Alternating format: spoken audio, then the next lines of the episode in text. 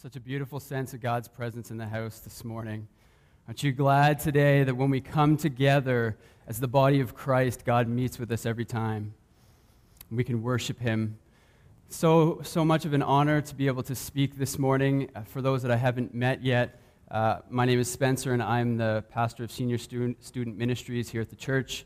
In other words, youth and young adults. And uh, I'm just so thankful that Pastor Paul will give me these opportunities to share Pastor Paul is a wonderful leader, and I'm just so blessed and honored that he continues to pour into me and give me these opportunities. He's a wonderful teacher of the word, and it's awesome to be able to sit under his ministry and to learn. This morning, the title of my message is Stand Up and Fight. Stand Up and Fight. And I think we can all agree that there has been a lot of fighting going on lately. We don't have to look too far to see it and to hear it. And the reality is, is that there are many things that people are fighting about. But what I'm going to tell you to fight for this morning is not something that you're going to hear on the news. It's not something that you're going to see in the news. And let me also say that there's nothing wrong with fighting for things that you believe in. There are many issues that our world is currently facing that are important. But today I'm talking about fighting for your spiritual condition, fighting for your spiritual life. And look, there are battles all around us that we can fight and that we should fight, ones that are important. But in the process, let's not neglect our own spiritual battles that Jesus paid his blood for us to overcome. You know, in the Western world, what we think of as an advantage, the advantage of being able to practice our faith quite freely, can sometimes actually become a disadvantage because, all in all, we can have misaligned areas of our life or battles in our life that we leave unattended and really, for the most part, still make out okay. We can have areas of struggle or things that we know are not quite right in our lives and still live relatively decent lives. But the problem is, is that everything is okay until it's not. Just ask anyone that's been through drug addiction. Do you think that they just woke up one day and decided that they were going to be a drug addict? No, that's not how it works. But When we allow things in our lives to go unchecked, even if they seem small at the time, they can compound and bring destruction into our lives. And not to mention the fact that the Lord has beautiful things available to us when we align ourselves fully with Him. And we can miss out so much for the sake of our ease and comfort in what God wants to give us and wants to bless us with. And so, my challenge for us today is that we would stand up and we would fight for our own inner spiritual condition, our personal walk with the Lord. Our text for this morning is found in Luke 22 verse 39 to 46. And if you have your Bible, you can turn there. We'll have the verses on the screen as well. And this is Jesus in the Garden of Gethsemane. And so, just prior to this, Jesus was meeting with his disciples in the upper room. This is the, the night before he goes to the cross. And in the upper room, of course, he, he speaks into the lives of the disciples. He prays for them. He washes their feet. They partake in the Lord's Supper, which we now know as communion. And then, just after this, we pick up here in verse 39. And it says, And he came out and went, as was his custom, to the Mount of Olives, or the Garden of Gethsemane, and the disciples followed him. And when he came to the place, he said to them, Pray that you may not enter into temptation. And he withdrew from them about a stone's throw and knelt down and prayed, saying, Father, if you are willing, remove this cup from me.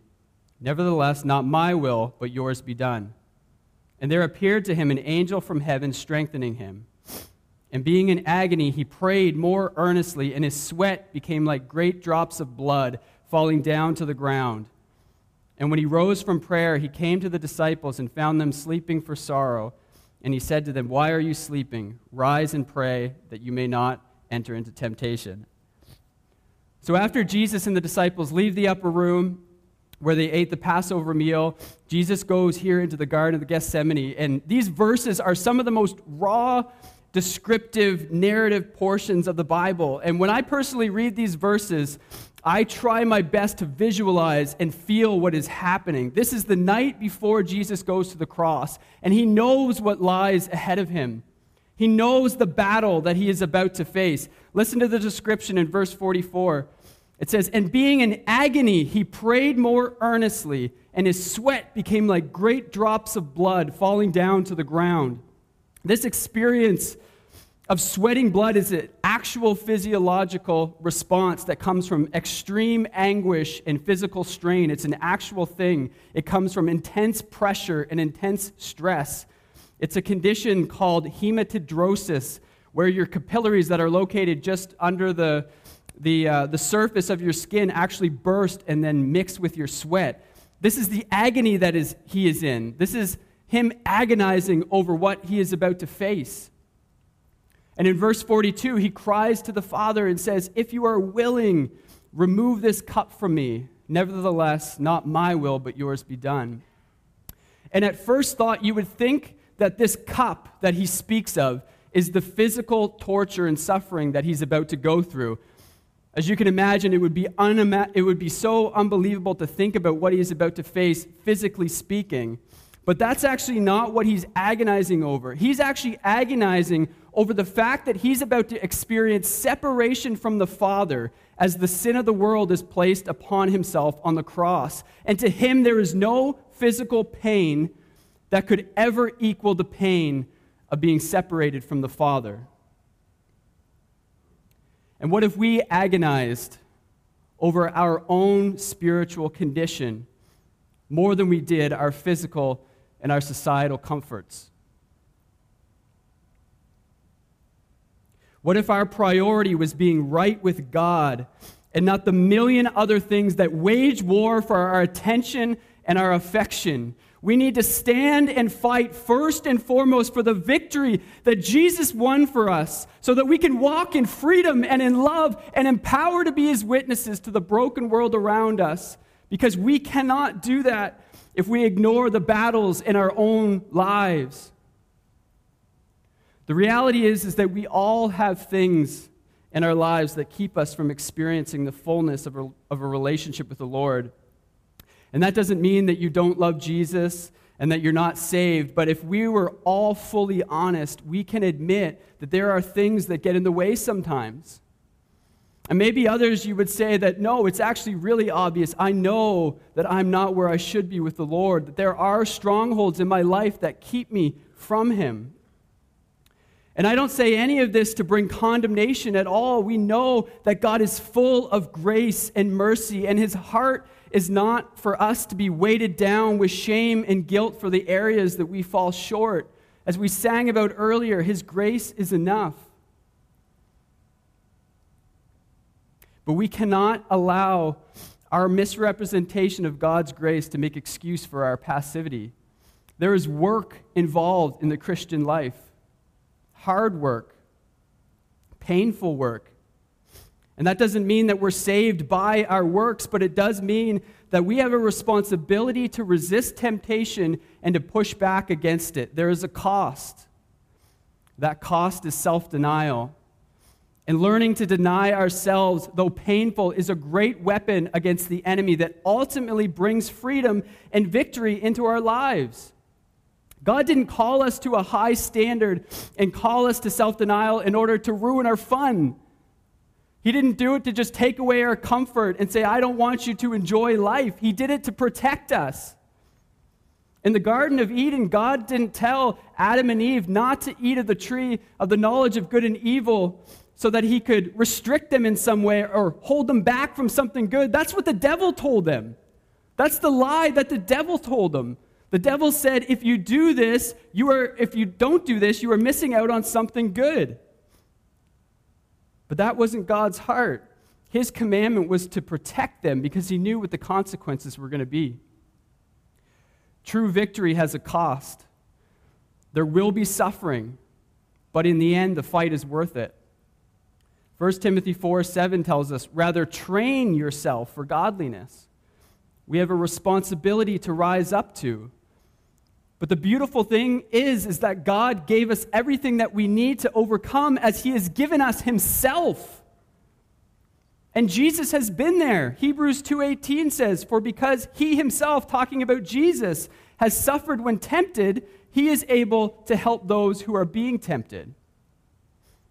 And so how do we get the victory? Well, I wish there was an easy answer to that question, but there's four things that I want us to realize this morning from Luke 22. The first one is that pain is part of the process of victory. Facing your fight head on will always involve suffering, but suffering will be involved anyway. So why not choose the suffering that will actually lead to the victory? As Jesus was in agony in the Garden of Gethsemane, he was in agony as he was betrayed. He was in agony as he was beaten. He was in agony as he was nailed to the cross. And most of all, he was in agony as the sin of the world was placed on his shoulders. But on the other side of his agony was the victory. The changes that we need to make in our lives will always involve discomfort. But on the other side, the victory is worth it. The second thing is that Jesus' victory came through his full submission to the will of the Father. He pleads with the Father and says, Take the cup from me, but not my will, but your will.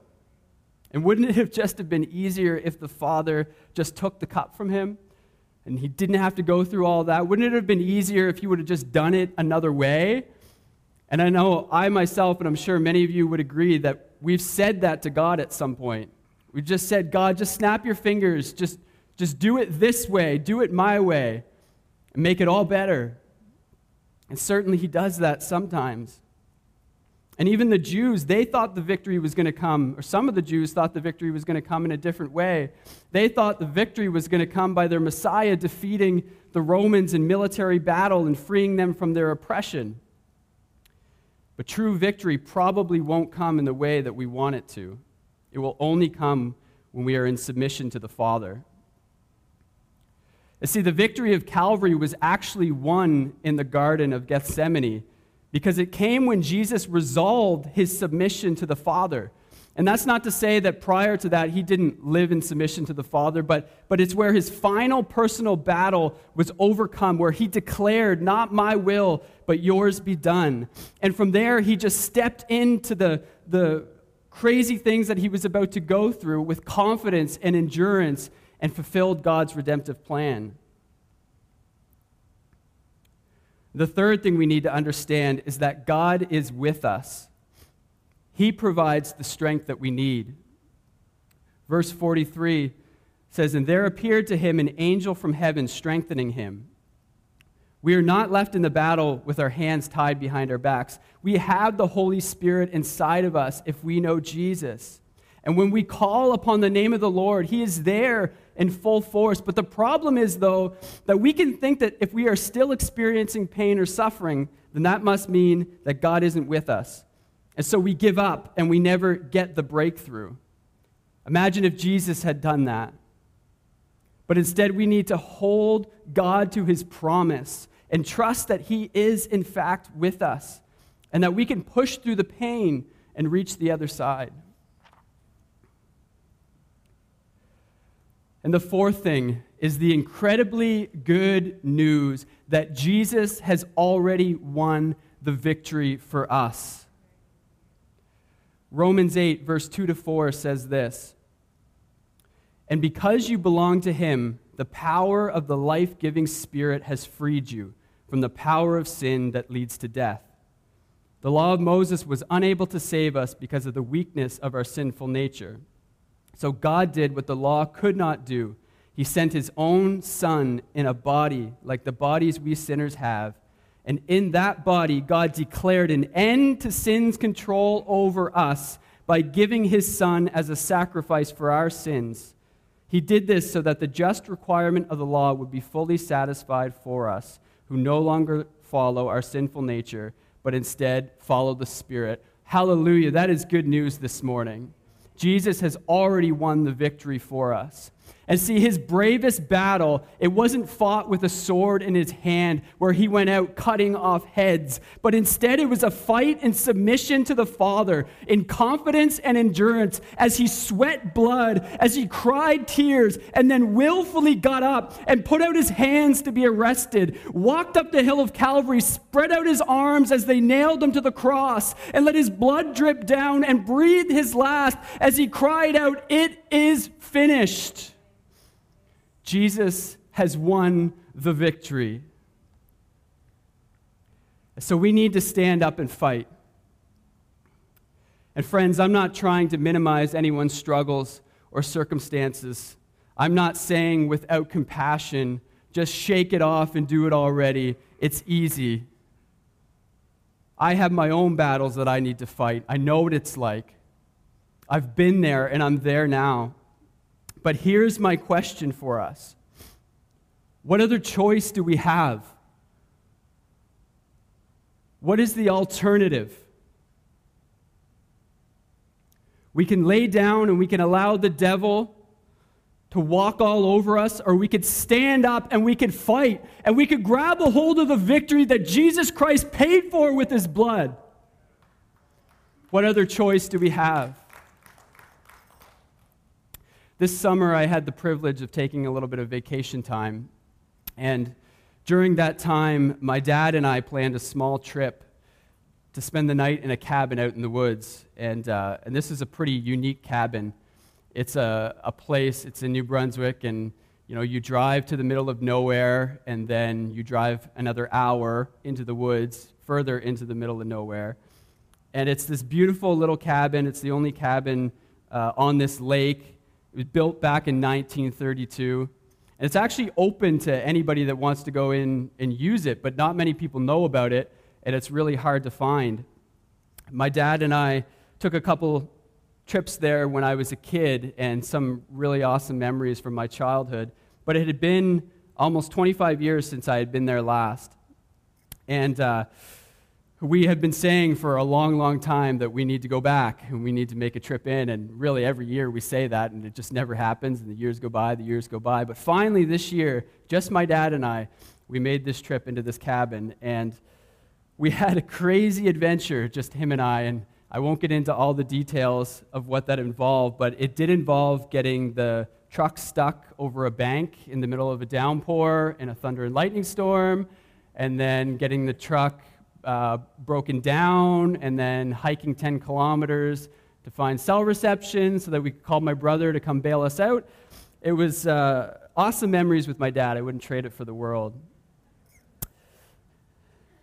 But when we, when we finally settled into the cabin, that night, as we sat around the candlelit cabin, my, my dad started telling me stories. Now, if you knew my dad, you would know that he loves to tell stories. And I got to hand it to him, he's got some pretty good stories. But usually, this is how, how it starts. This is how it goes. Him saying, Did I ever tell you about the time? To which I respond, Yes, Dad, you've told me a million times, but I know you're going to tell me again, so just please go ahead. And that night, of course, was no exception. But then he said to me, I'm going to tell you a story that I've only told a few people. He said he had never even told his parents about it at the time when it happened, and, and I will disclaim that I have asked his permission to share it this morning. And as he began to set up the story, I just felt like there was something different about it. He told me that back in the late 1970s, he was working on a drill ship up in the, the high Arctic. It was off the coast of a place called Tuktoyaktuk. I love saying that name. And it's at the very top of the, the Northwest Territories, kind of close to the top of Alaska. And so the drill ship was uh, a rectangular vessel that they would go out, and of course, they would, they would find their spot where they were going to drill. Once they found their spot, they would pin themselves into place. And so each corner of the vessel, they had a long chain that had a hook of some sort on the end, and they would pin themselves into place so that would pull it nice and tight so the vessel would be stabilized and they could drill. Now, on the Pacific side of the, the Arctic Sea, which is where they were, when the weather warms up, they get what's called ice floes. And this basically means that as the weather warms up and the ice begins to melt a little bit, all kinds of chunks of ice kind of form together and then basically flow with the current of the ocean. And as you can imagine, these ice floes could be absolutely massive and extremely powerful because of the, the, the power of the ocean. And my dad was working on this ship, and, and he's a welder by trade. And it was getting to the time of year that they would have to stop drilling and they would have to pack up and, and go back to the mainland. And one day they got word that there was an ice floe that was actually coming in their direction. And it wasn't a panic because they knew how long it would take to reach them. And so they started to do the process of getting themselves unhooked and unpinned or whatever they needed to do so that they could start going back towards the mainland. Now, the problem was the fourth pin on one of the corners wouldn't come out. And so they, they kept working at it, and I don't exactly know how that all works, but they kept working on trying to get this fourth pin unhooked so that they could continue on. But time was starting to run short. The floe was quickly approaching them. Now, my dad was on the off shift at this time, and so he was in his cabin in his bunk. All of a sudden, the May day alarm started going off. And as soon as this began to happen, he knew exactly what was going on. He said, by instincts, he just jumped out of bed, jumped into his coveralls and boots, and started running for the deck of the ship. And as he started telling me this part of the story, he had to pause to gain his composure and wipe his tears. And this wasn't my father. And it was at this point that I knew that this is why it felt different. And so he ran out onto the deck, and of course, there's panic happening out there, and the ice floe is upon them at this point and it's against the vessel, and it's beginning to push the ship upwards like this at an angle. And of course, everything is happening so fast. And my dad, being a welder by trade, he started yelling to people to grab the acetylene torches. And if you, you know what those are, they're used to cut metal. They're usually held on a, a cart where you've got a big oxygen bottle and acetylene bottle and a big hose with a torch to the end of it. And so he's yelling for people to grab it, and they're grabbing the cart, and they're running as fast as they can across the deck, and, and it's just, it's panic is all they could do. They have no time to think. And the cart is going down the stairs, and my dad's jumping over the railing, trying to get in front of it. And as he's going, again, the, the ship, the vessel is being pushed upwards. He found out later that three people actually jumped overboard into the Arctic Sea. And so he's trying to get out ahead of it. And as he's running, it's all in full motion. And he's uncoiling the hose. He's uncoiling the hose as he's going. And he's trying to run out ahead of the cart. And as he's going, he's taking his lighter and he's lighting the torch as he's going. And he's yelling to them to turn on the bottles. And he's running as fast as he could to get out to the corner of the vessel. And as you could imagine, by this time, there's so much pressure on this chain that's holding all of the weight.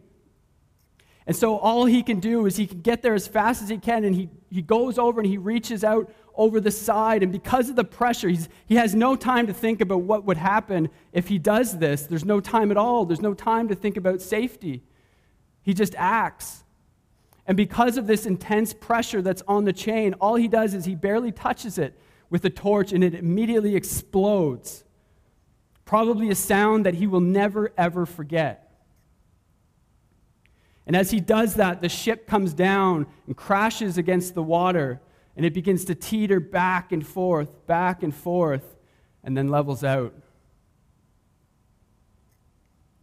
My dad stops. He turns around. He can't speak, he can't look at anybody. There's people all out on the deck. He just looks straight forward. He just begins to walk through the people he walks back down into his cabin.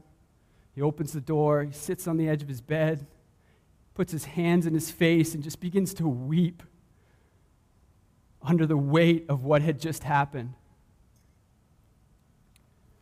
A couple minutes later, he gets a knock on his door. It's the captain of the ship and the chief engineer. And they come in, and one sits on the bed beside him, one sits in the chair. He says, Michael, if the ship had just tipped a few more degrees, a few more degrees, the whole thing would have overturned. You just saved the lives of all 200 people on board this ship.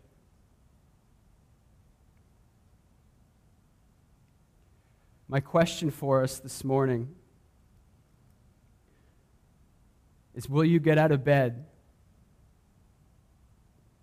You might feel like your ship is sinking.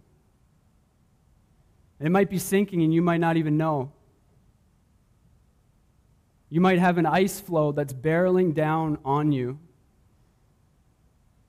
Are you going to get out of bed?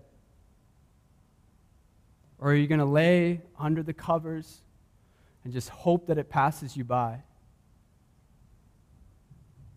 going to invite the worship team to join me. Maybe this morning needs to be your Garden of Gethsemane moment your moment where you determine in your heart that no matter how painful it will be to fight your fight, that you're going to do it anyway. Because you know that on the other side is the victory. Because you know that Jesus already paid the ultimate penalty for your victory. In the same way that Jesus in the garden, as he knelt before the Lord and he cried and sweat his blood and cried tears and cried out to the Father and had resolve in his spirit to say, Yes, no matter what, God, no matter what it takes, no matter what I have to do, no matter how painful it's going to be, no matter what the struggle is, I'm going to resolve to do it. And then I'm going to get up in full confidence and endurance and walk up the hill and fight the fight. We all have battles. We all have struggles. They might look differently for every single one of us, they do. But we need to face them because God has beautiful things in store for every one of us. And his heart isn't that we would be weighted down with the pressures of the pain and the suffering that we need to go through. I'm ask everybody to just close your eyes. I want to just spend a minute where you have an opportunity to sit before God today. Get resolve in your heart of what it is that you're facing, or what it is that you know is just back off in a corner somewhere, unattended, that you just don't want to deal with. That you would say, even if it's through tears in your eyes. Even if you would say, God, I wish you would do it a different way. Not my will, but yours be done. Resolve in your heart that when you walk from this place, you have the confidence and endurance to face it head on. Today is your day because the battle has already been won. And I believe God began some things during worship this morning.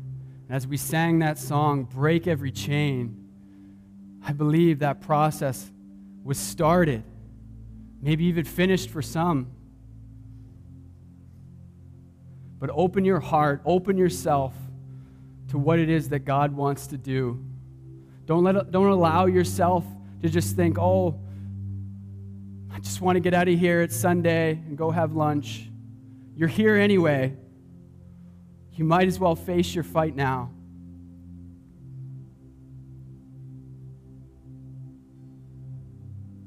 Just going to take 30 seconds of silence.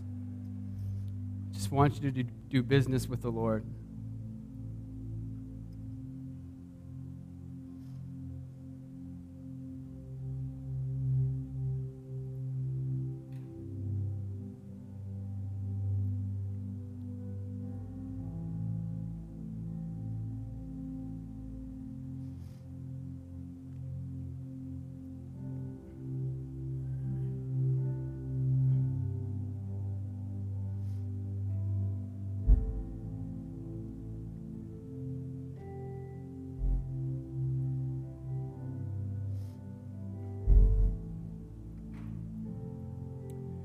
God, we thank you for the work that you're doing right now in this moment. And we pray that by your Spirit, you would move in every heart, that you would bring resolve, and that you would do what only you can do. The victory has already been won. And I pray that we would grab a hold of that victory here today. Let your glory come in this room as we declare that the chains will be broken, as we declare the victory that you have made, as we look upon you, your face, your holiness, your goodness. Come and do what only you can do.